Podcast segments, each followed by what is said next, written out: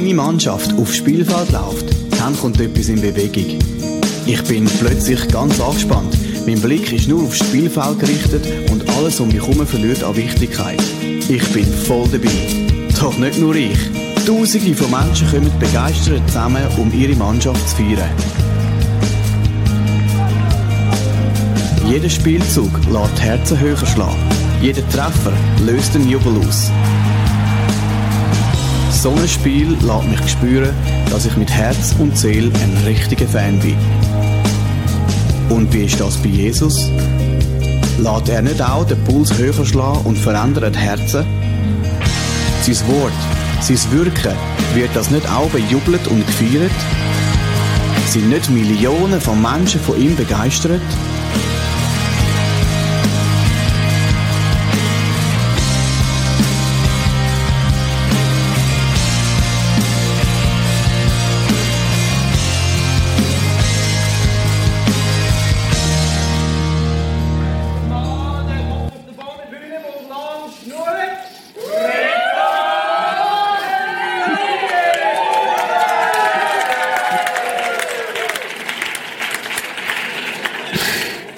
War nicht eingeplant, gell?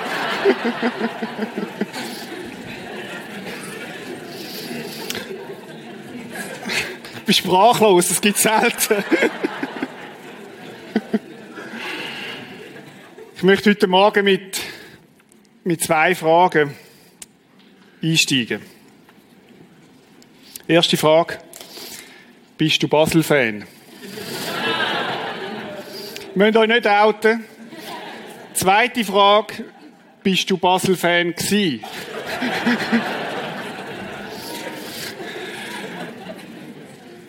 ich weiß nicht, wieso es geht. Die, die nicht Fußballfans sind, Basel hat vor zwei Wochen 1-0 gegen Bayern München gewonnen. Und all die ganze Schweiz hat gesagt, wir sind Basler. Und letzte Dienstag haben sie 7-0 verloren. Und alle haben gesagt, Basler haben verloren. Weiß nicht, wie es dir geht. Wir lachen darüber, aber weil wir spüren, wir Menschen sind so. Wenn es läuft, dann sind wir gern dabei. Heute Morgen da, Worship singen ist mega cool. Ich möchte euch danken, allen Musikern.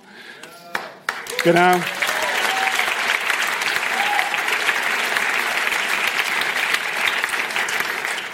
Aber wie ist es dann mit Worship, wenn es schwieriger wird? Vielleicht denken ihr jetzt, so Fan und nicht Fan sein ist gar nicht so mein Thema. Das ist mehr ein Mannenthema oder Fußball und so. Und ich habe gedacht, ich möchte auch für die Frauen oder die, die nicht so Fußballfans sind, zeigen, dass Fansein gar nicht mit Sport zu tun hat. Und ich habe euch gedacht, so als Einstieg einen Videoclip mitgebracht. Wir können uns den mal anschauen. Vielleicht findest du ja dort wieder. Nou, dit is dus de huiskamer. En dan komen we hier bij de slaapkamer. Oh ja. Met.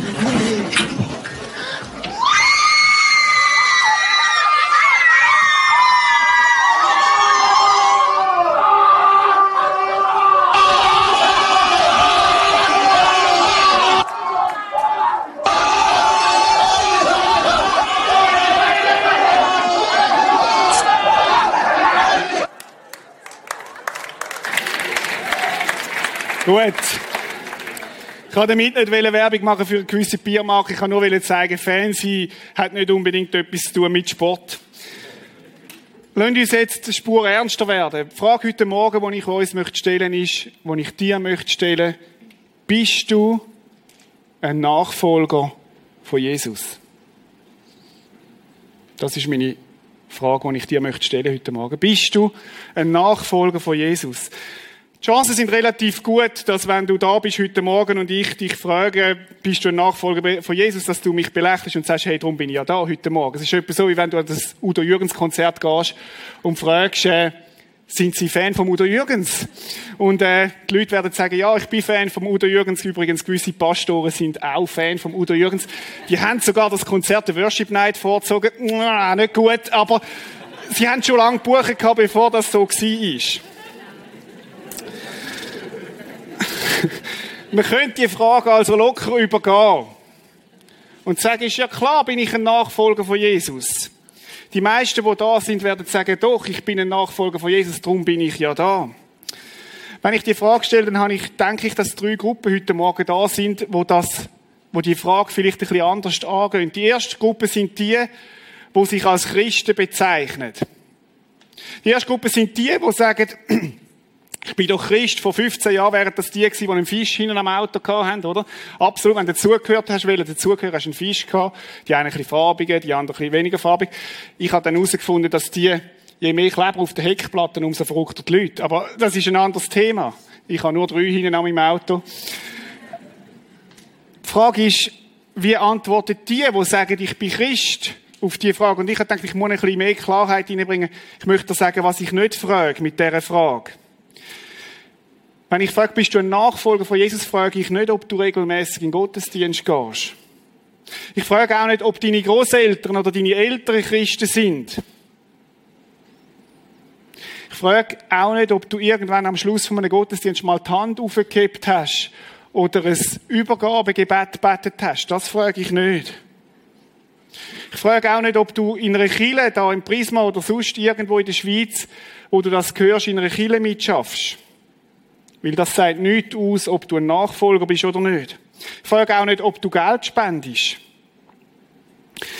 Ich frage auch nicht, ob dein Handy einen Worship-Song als Klingelton hat.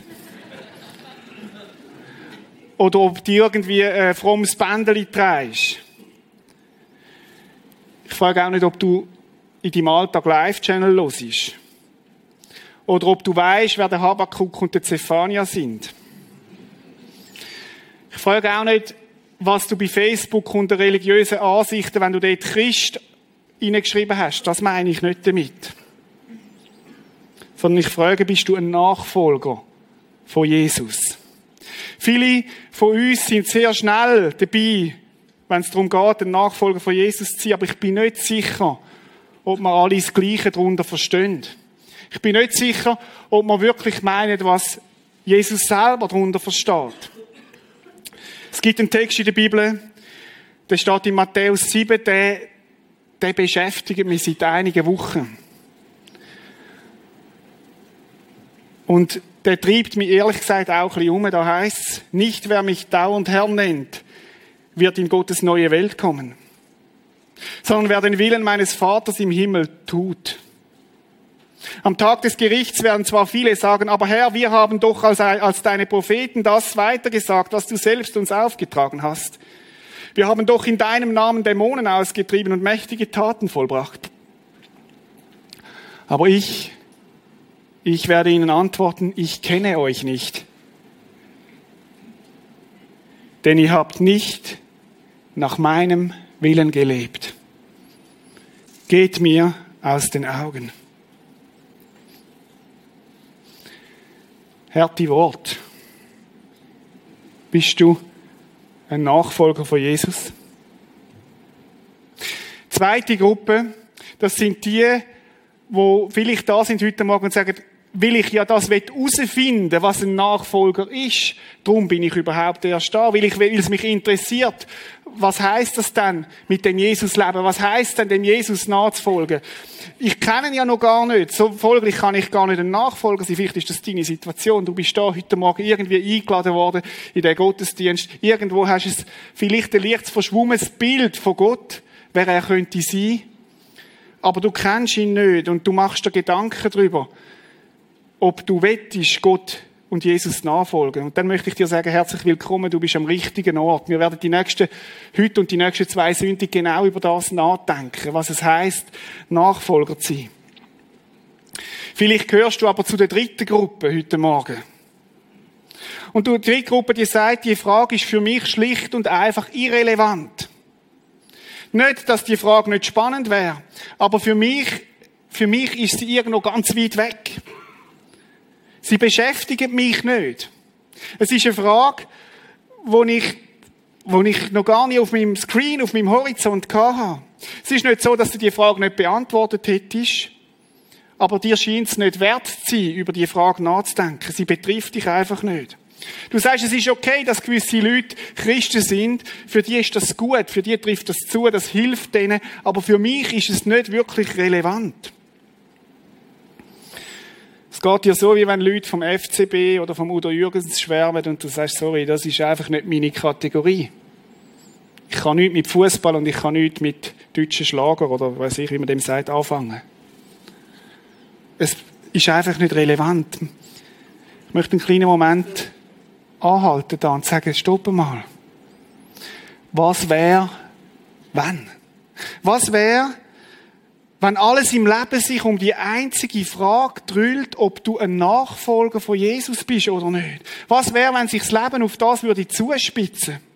Was wäre, wenn es tatsächlich einen Himmel und eine Hölle gibt, nach diesen 75, 78, 80 oder vielleicht auch noch 30 Jahren auf dieser Erde? Und wir tatsächlich mal vor Jesus werden stehen und er wird uns fragen, bist du ein Nachfolger von mir?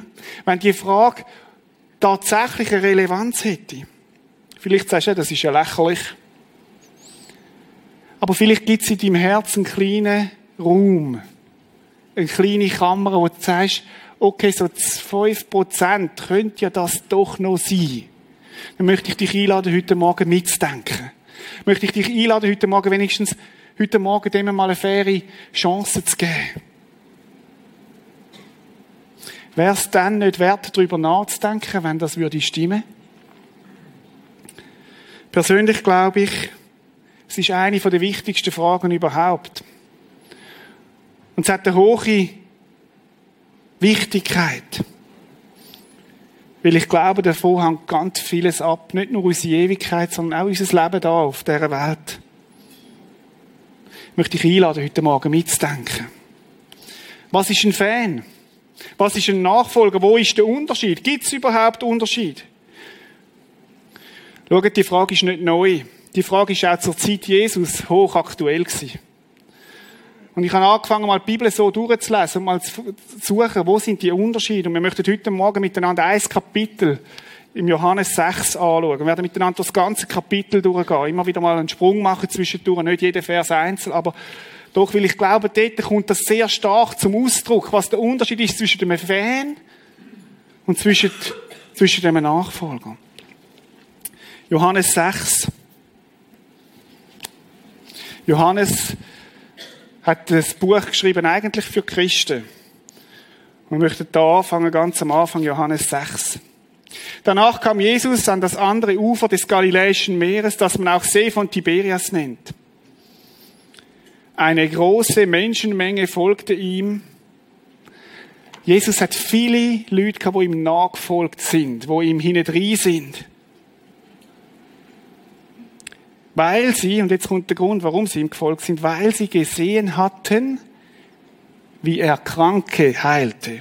Der Grund, warum die Menschen Jesus nachgelaufen sind, ist, weil sie erlebt haben, wie Jesus übernatürlich eingreift. Weil sie erlebt haben, wie Kranke wieder gesund wird, wie Gelähmte wieder laufen, wie Blinde wieder sehen. Die haben Spektakel erlebt.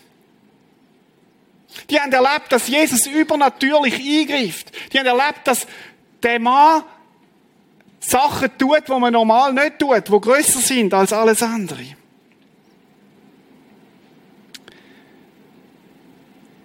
Und dann heißt's, zusammen mit seinen Jüngern ging Jesus auf eine Anhöhe und dort setzte er sich. Das jüdische Passafest stand kurz bevor. Jesus geht auf den Hügel und ich stelle mir vor, dass er abschaut und sieht, wie die Tausende von Menschen kommen.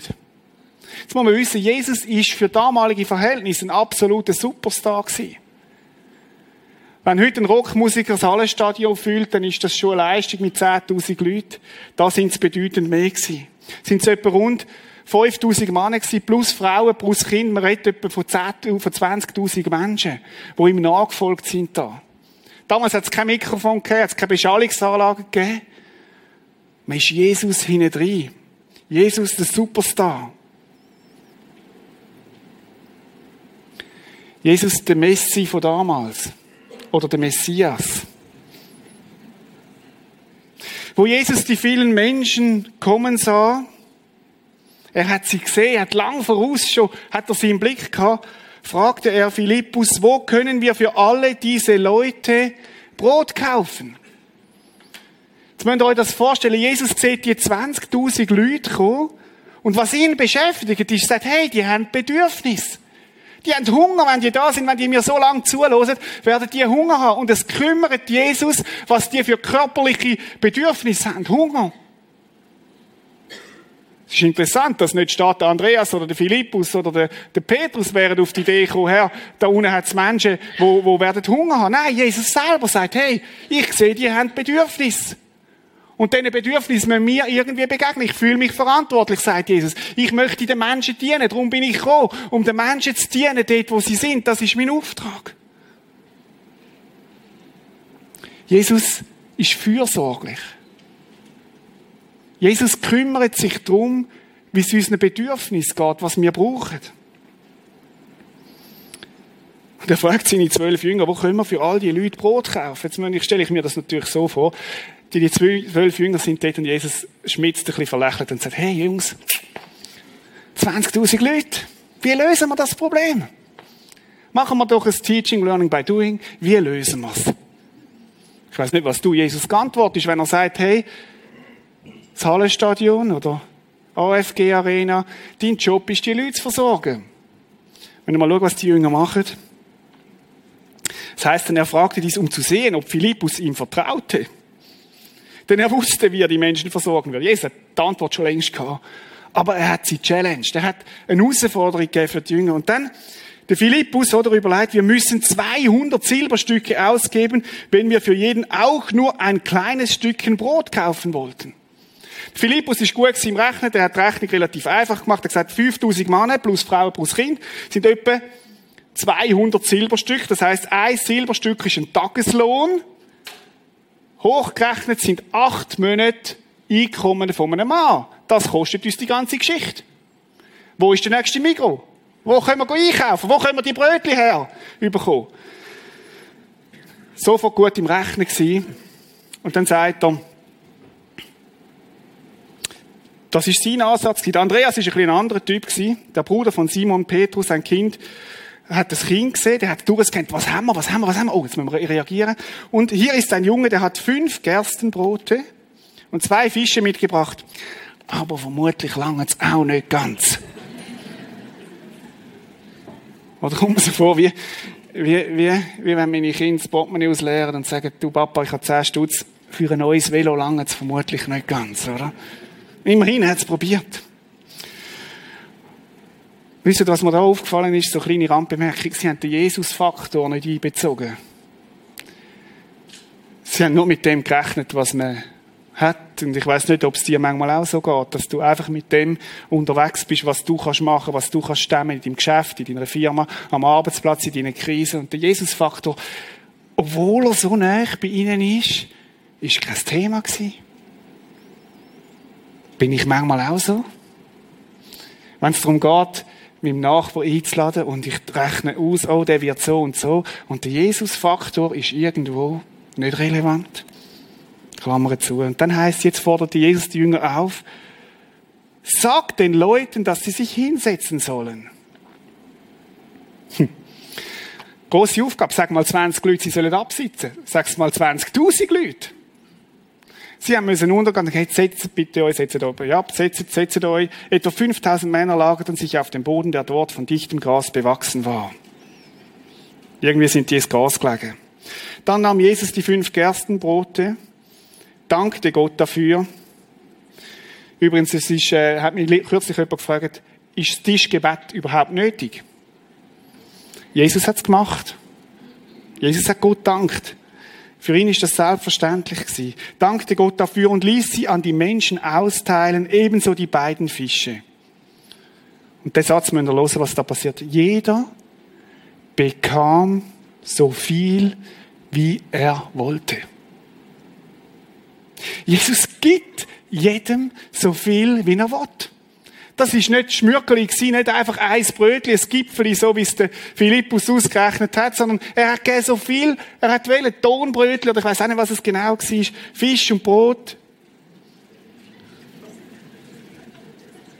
Jeder hat so viel bekommen, wie er hat.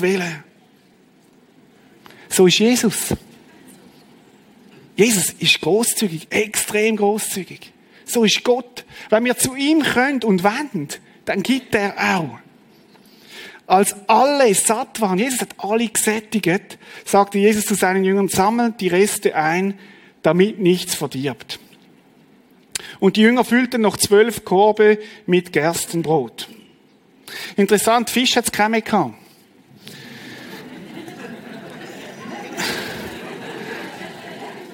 Fisch hat's keine gehabt. Es ist mir gerade vorgekommen, wie bei uns die heisst, Nutella ist immer zuerst fertig, oder? Also, lieber den Brotaufstrich als Brot, oder? Kommen wir nochmal drauf, dann später. Viel, so viel war von den fünf Gerstenbroten übrig geblieben.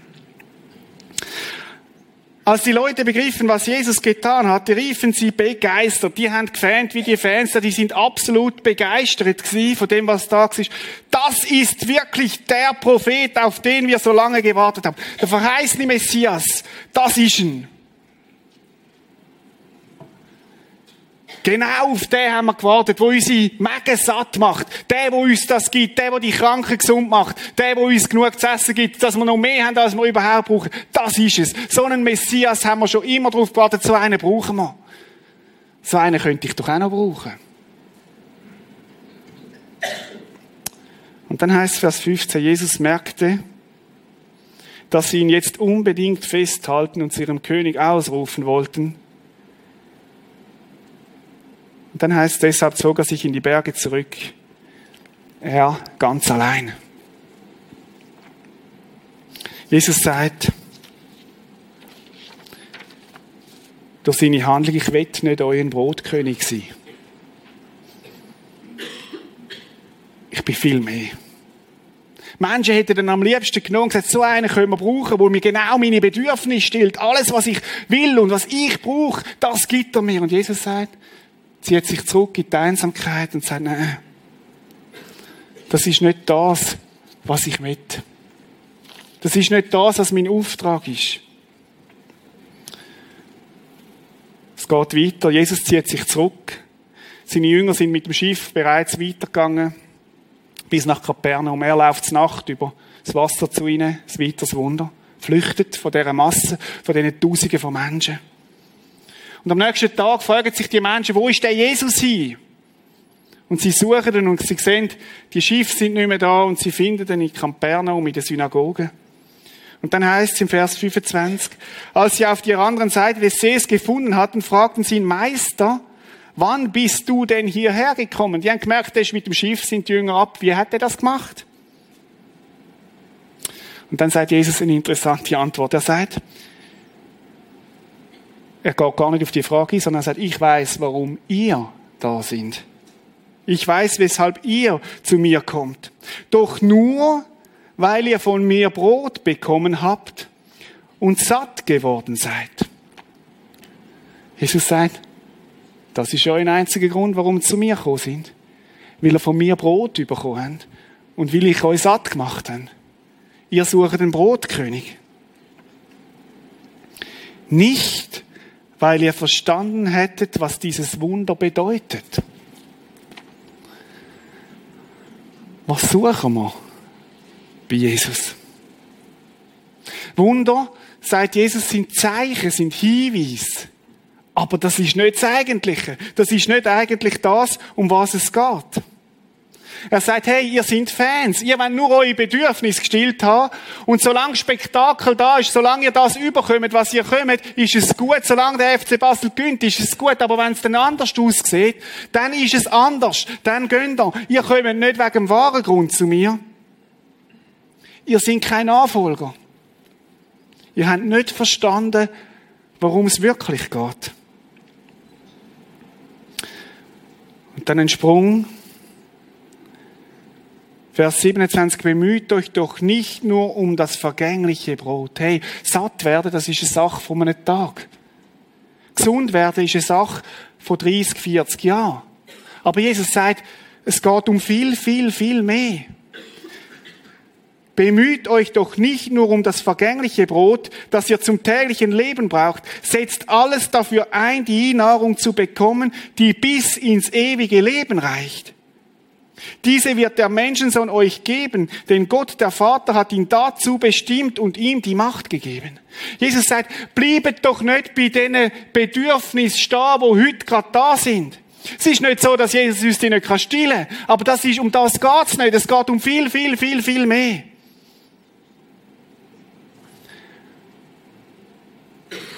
Fan oder Nachfolger? Und dann fragen sie ihn, was sollen wir tun, um Gottes Wille zu erfüllen?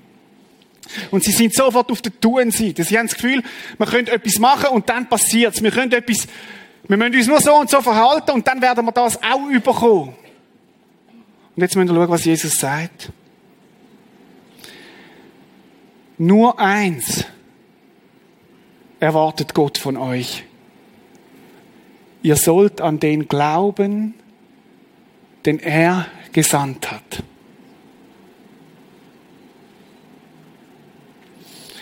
Was heißt Glaube? Glaube heißt Vertrauen, jetzt hören gut, und Gehorsam. Vertrauen heißt nicht nur ein punktuelles Ereignis, wo ich irgendwann einmal die Hand aufhebe oder irgendwann einmal ein Gebet bete, sondern Glauben heißt, ich hebe an dem fest und ich folge ihm. Na, das ist Glaube. Aber sie wollen nicht glauben, sie wollen nur Wunder sehen. Und dann Vers 35. Ich bin das Brot des Lebens, sagt Jesus. Wer zu mir kommt, wird nie wieder hungern. Du wirst eine Nahrung bekommen, wo wo größer ist als das Brötli und der Fisch, wo ich dir da gegeben habe. Wer an mich glaubt, wird nie wieder Durst haben. Kommen und glauben, das ist Bewegung. Zu Jesus hin kommen, zu ihm kommen und an ihn glauben, ihm vertrauen, ihm nachfolgen. Das meint das. Es ist interessant, in welcher griechischen Form Zeitform, dass das steht, das Kommen und das Glauben, das ist ein Partizip Präsens und das heißt immer wieder festhaltend. Ist also nicht nur etwas, was ich einmal punktuell mache und dann ist es erledigt, dann habe ich quasi den Vertrag geregelt und jetzt ist alles gut und jetzt mache ich so weiter, wie ich will. Und ich gehe dort hin, wo es die nächsten Brötchen und Fisch gibt und das nächste Spektakel und ich hole mir das, sondern nein, es redet von einer Beziehung, von immer wieder zu dem Jesus hinkommen, immer wieder bei Jesus sein, immer wieder ihm vertrauen, täglich. Ich bin das Brot des Lebens, wer zu mir kommt, immer wieder, festhaltend, wird nie wieder hungern. Wer an mich glaubt, wird nie wieder Durst haben. Billy Graham hat gesagt, ist gefragt worden, warum er immer Zeit mit Jesus verbringt. Er hat gesagt, mir wäre es noch nie in Sinn gekommen, nicht zu essen. Auch mein, meine geistliche Nahrung brauche ich täglich. Das hat etwas zu tun mit dem. Dass ich bei Jesus aufdanke, bei Jesus bin. Das Gespräch von Jesus mit den Jüngern geht noch weiter. Aus Zeitgründen überspringen wir jetzt einiges. Leset das mal nach im Johannes 6, vielleicht nächste Woche in deiner Stille. Ganz spannend, wie Jesus das ausführt.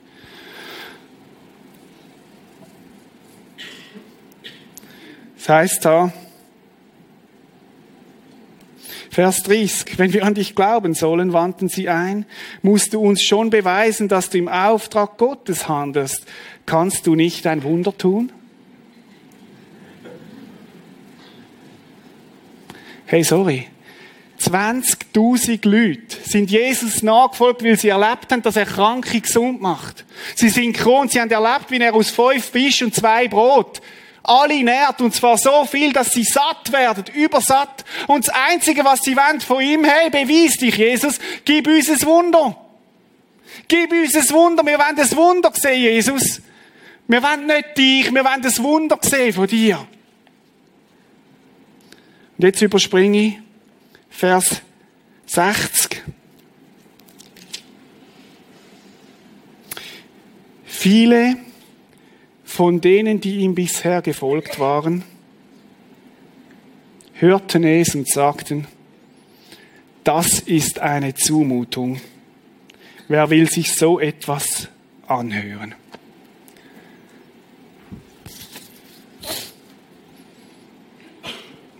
Die haben Jesus erlebt. Die haben Fangesang gemacht. Aber sie sind nicht bereit, sich auf die Beziehung zu Jesus einzulassen. Vielleicht geht es dir heute Morgen auch so. Es ist eine Zumutung, was du da erzählst heute Morgen. Es geht weiter. Das heißt, nach dieser Rede wandten sich viele, die ihm gefolgt waren, von Jesus ab und gingen nicht mehr mit ihm.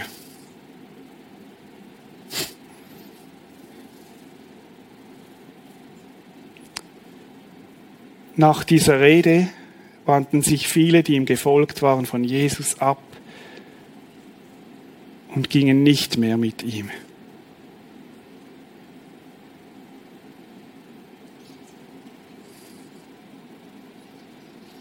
Und Jesus lässt sie gehen.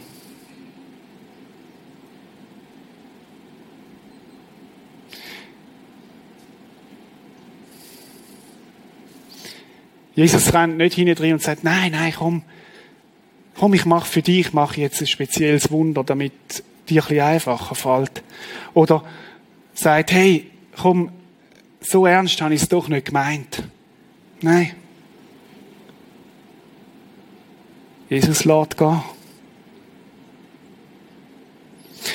Jesus verkauft auch nicht eine Light-Version vom Evangelium.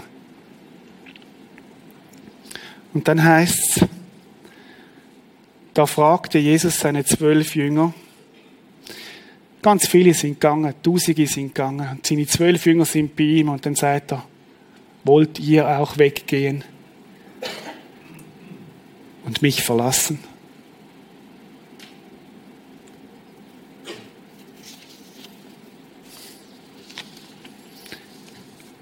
Bist du ein Fan?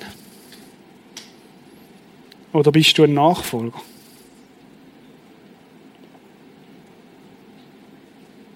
Vielleicht sitzt du im Kino und du sagst, ich bin da, weil es cool ist im Kino, in den bequemen Sessel, sind coole Leute da. Es gibt einen guten Kaffee hinein. Musik ist noch gut. Bist du ein Fan? Oder ein Nachfolger? Vielleicht bist du am Live-Channel, sagst nach ein bisschen Unterhaltung, nach ein bisschen intellektuell etwas mitbekommen. Bist du ein Fan? oder ein Nachfolger? Möchtest du etwas von Jesus haben oder möchtest du Jesus haben? So wie ich es verstehe, sind Fans Menschen, wo Jesus den Rücken zukehren, wenn sie nicht das überkommen, was sie sich wünschen. Fans sind so lange dabei, solange alles glatt läuft. Fans wollen alle Vorteile, aber sie wollen kein Opfer bringen. Fans bleiben bei den vordergründigen Bedürfnissen stehen. Fans sind von Christen enttäuscht und lassen dann auch die Sache mit Jesus gehen. Weißt du, wie viel habe ich das schon gehört? Der und der hat mich enttäuscht.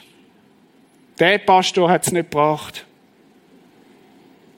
Der in meiner Kleingruppe hat sich so blöd verhalten, der hat mich verletzt.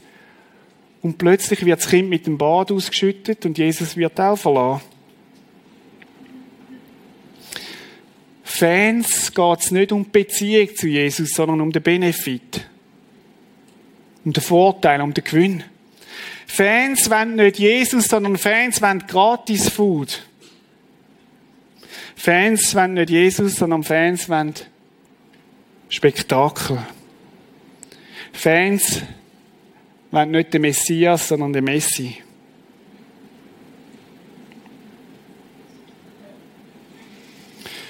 Fans lassen fallen, wenn das Spektakel wegbleibt. Fans wollen nicht Brot, sondern Brotaufstrich. Oder eben, aber bitte mit Sahne.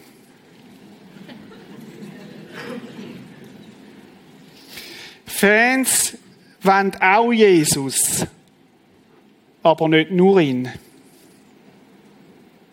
Jesus so ein bisschen im Boot noch haben, als Sicherheit, das ist ja gut, weil es könnte ja mal noch wichtig sein. Es könnte ja mal noch eng werden und es wäre dann noch gut, wenn ich ein bisschen Connection habe. Kürzlich hat mir einer gesagt, es ist noch gut, Rita, wenn ich dich kenne, weil du könntest ja dann ein Wort einlegen für mich einmal.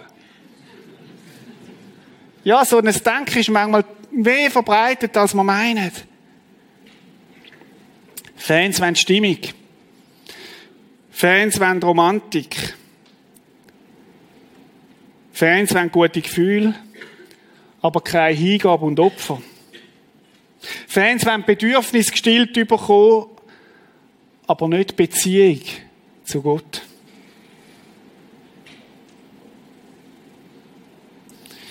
Bist du ein Fan oder ein Nachfolger?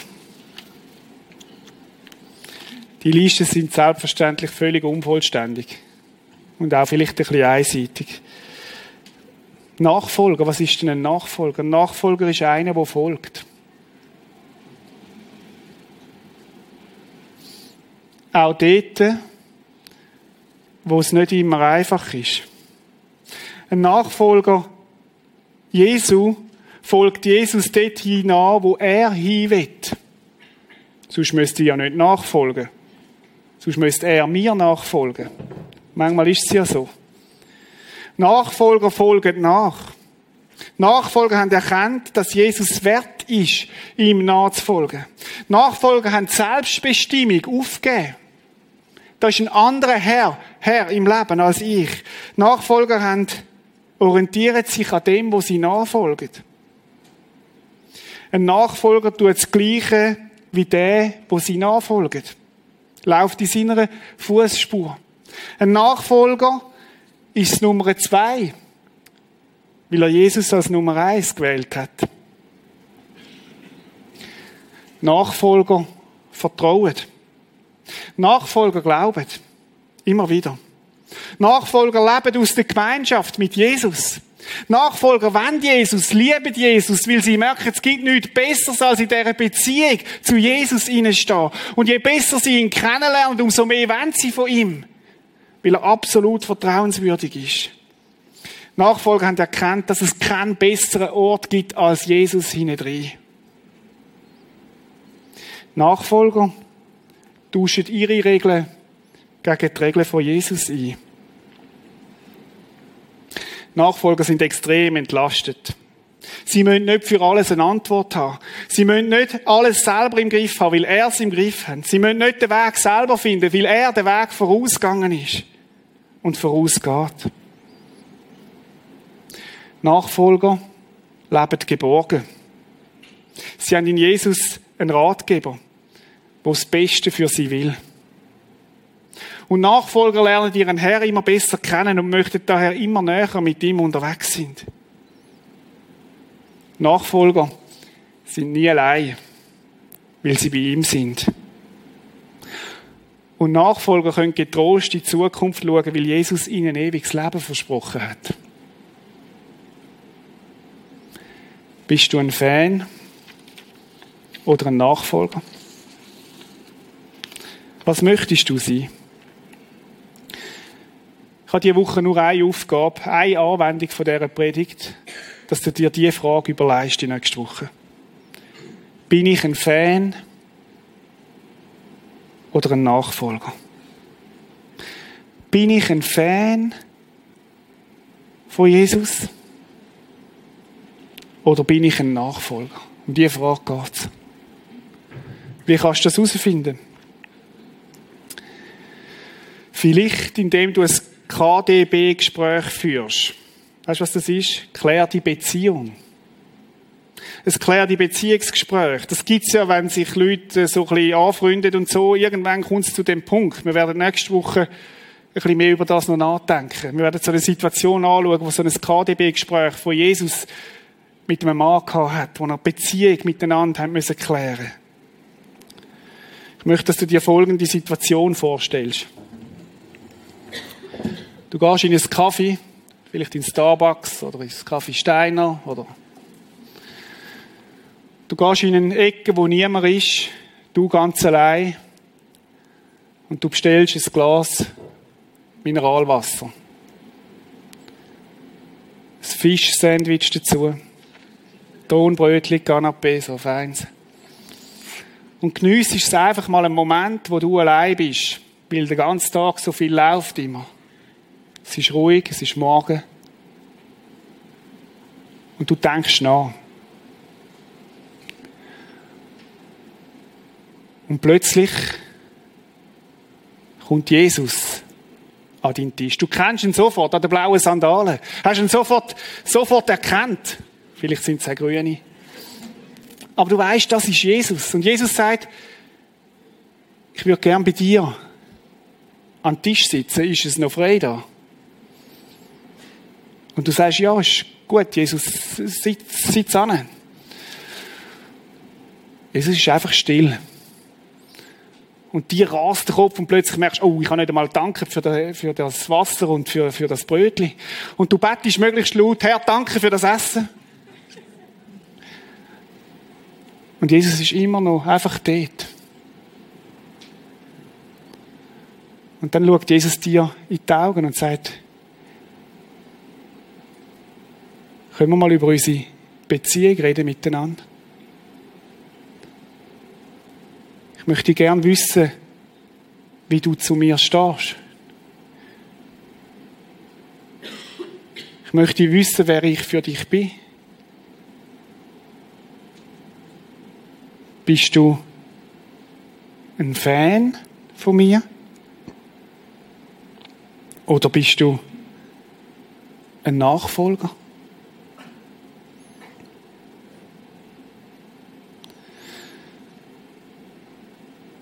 Ich weiß nicht, was du Jesus antwortest. Ich weiß aber, dass die Frage wichtig ist. Und ich glaube, es ist so wichtig, dass du dir deine Antwort gut überlegst. Vielleicht bist du bis anhin ein Fan gewesen. Und es wird Zeit, dass du ein Nachfolger wirst. Vielleicht bist du nicht einmal ein Fan gewesen und du sagst, ah, da gibt's noch mehr. Wo die Jünger Jesus verloren haben, fragt er am Schluss die zwölf Folgendes. Vers 67, wollt ihr auch weggehen? Wollt ihr auch weggehen? Was ist deine ganz persönliche Antwort? Wie gesagt, nächste Woche werden wir so ein Gespräch unter vier Augen anschauen miteinander. Komm wieder. Bring deine Antwort mit und lerne noch besser verstehen, was es heißt, Jesus nachzufolgen. Möglicherweise kommst du aber auch nicht mehr.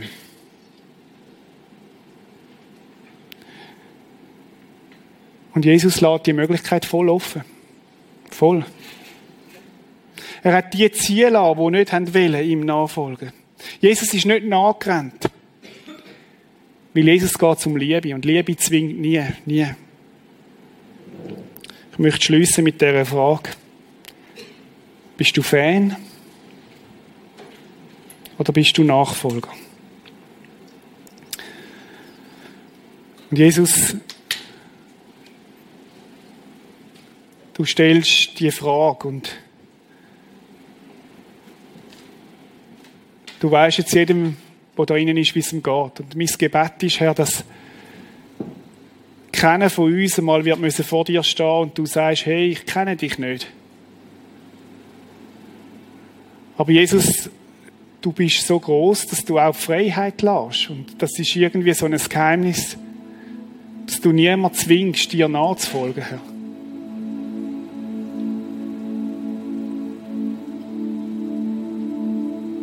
Weil du uns achtest als Menschen mit einem freien Willen. Und Herr, ich möchte dir danken, dass du, dass du alles parat gemacht hast, dass wir dürfen zu dir kommen und, und, und, und wirklich Nachfolger sein. Herr, begegne du uns in dieser Woche, wenn wir diese Frage mitnehmen. Hilf, dass wir sie nicht einfach unter den Teppich wischen, dass wir sie nicht einfach verdrängen, uns ablenken, Herr, sondern dass wir dieser Frage Raum geben, Jesus. Amen.